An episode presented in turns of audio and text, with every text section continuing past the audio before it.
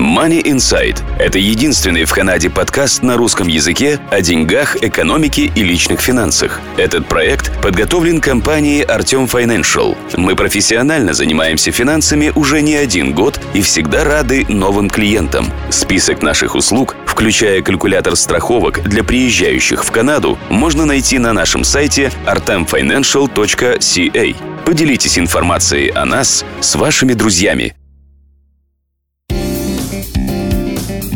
Здравствуйте! Вы слушаете Money Insight, подкаст о деньгах и финансах, который готовит компания Artium Financial и я, Марина Буланцева. Этот подкаст 13-й по счету. Подруга, узнав, что я пишу 13-й подкаст, посмеялась. Может, ты пропустишь «счастливое» в кавычках число. Ну, как, к примеру, в некоторых отелях нумерация перепрыгивает от 12 номера сразу к 14 -му. Нет, я упрямая. Поэтому решила написать этот текст именно в 13-й день месяца. Но послушать его, разумеется, можно в любое время. А тема у нас сегодня соответствующая – деньги и суеверия.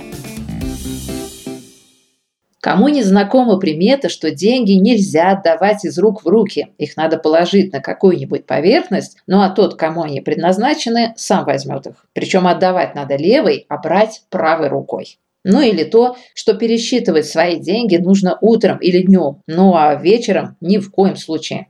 Не знаю, помните ли вы, что такое веник? Я не шучу, юное поколение этот, так сказать, предмет кухонно-кладовочного интерьера в глаза никогда не видела. Так вот, веник полагалось хранить рукояткой вниз, метелкой вверх. Спросите, зачем? Да чтобы деньги в доме не вымелись. Кстати, в те допотопные времена, наверное, надо сказать, в допылесосную эпоху, считалось, что иметь два веника, две метлы дома нельзя. Представляете скорость выметания денег из дома при наличии двух метел? Цель этих и подобных страшилок – удержать коварные денежные купюры дома, а желательно еще и приумножить. Как? Вот, пожалуйста, советы сайта Lifehacker. Материал здесь скомпонован так. Сначала описание приметы, а потом как она работает. Итак, примета. Для привлечения богатства рекомендуется поместить в каждой комнате по красному конверту с крупной купюрой внутри. Как это может помочь разбогатеть? Сайт объясняет. Люди разные. Кто-то беспокоится из-за возможной потери работы и откладывает некоторую сумму на карту, чтобы пережить сложный период. Ну а кто-то разложит деньги по комнатам, чтобы привлечь богатство. Естественно, чем больше у вас комнат, тем примета лучше работает. Вот еще одна цитата с того же сайта. Чаще пересчитывайте наличные. Этот ритуал привлекает денежное благополучие. Автор текста объясняет. Магия здесь ни при чем. Постоянно пересчитывая деньги, вы понимаете, сколько уже потратили и сколько осталось, и можете контролировать расходы. Что ж, вполне логично, но мы понимаем, что пересчитывать денежки лучше не на сон грядущий, покуда можно бессонницу заработать, а с утречка на свежую голову, ну или днем. Кстати, автор текста тут же напоминает, что давать в долг вечером тоже не нужно, так как все важные решения нужно принимать после сна. Все это бабушкины сказки, скажете вы. Но в сказке ложь, да в ней намек, добрым молодцам и девицам урок. Не верите?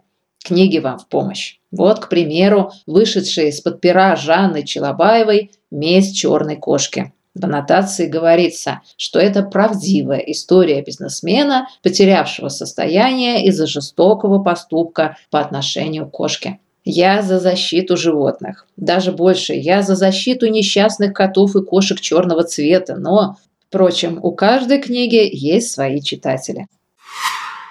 Кроме правдивых историй про бизнесменов, кошка-ненавистников, интернет полон изданиями, на прочтение которых уйдет буквально несколько часов, после чего для каждого откроется путь к процветанию. Вот, к примеру, сайт Букаш Про. Забиваем в поисковике словосочетание «привлечение денег». Что дальше? Супер предложение под названием «Миллион на диване». Авторы обещают буквально каждого научить техникам, чтобы зарабатывать больше, чем тратить. А вот еще один бестселлер. На обложке то ли аннотация, то ли заголовок «Как обычному человеку со средней зарплатой в течение жизни успеть стать миллионером». Речь о том, чтобы за 35-40 лет заработать миллион. Ну как, вы готовы? Есть издания о том, как Луна помогает привлечь деньги. Сборники мантр на богатство, которые нужно произносить в определенное время. Списки талисманов, которые необходимо иметь всем претендентам в списке Forbes.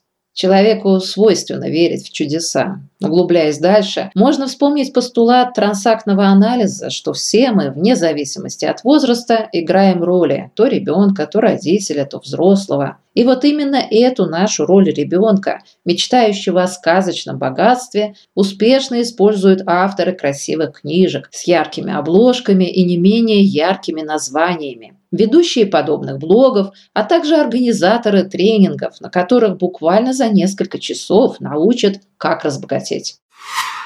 Насколько же мы суеверны? Журнал «Плас» на своем сайте заявляет, каждый третий россиянин верит в приметы, связанные с деньгами. BBC со ссылкой на исследование компании Gallup утверждает, что почти треть американцев считает, что на материальный мир можно влиять с помощью мысли, а свой первый заработанный доллар, как пишет Тинькофф журнал, они хранят всю жизнь. Интересно, кладут ли они его в обувь под пятку? Во всяком случае, такая примета есть в некоторых странах. РБК Украина пишет о комнатных растениях, привлекающих богатство, денежных деревьях. Вы скажете, у меня стоит дома, в офисе, но толку нет. Все дело в том, что при посадке в горшок нужно было кинуть три монетки, сказать определенные слова. Ну а потом, когда прибыль сама пойдет в руки, надо класть монетку на блюдце рядом с деревом и менять ее каждый раз при получении очередного дохода.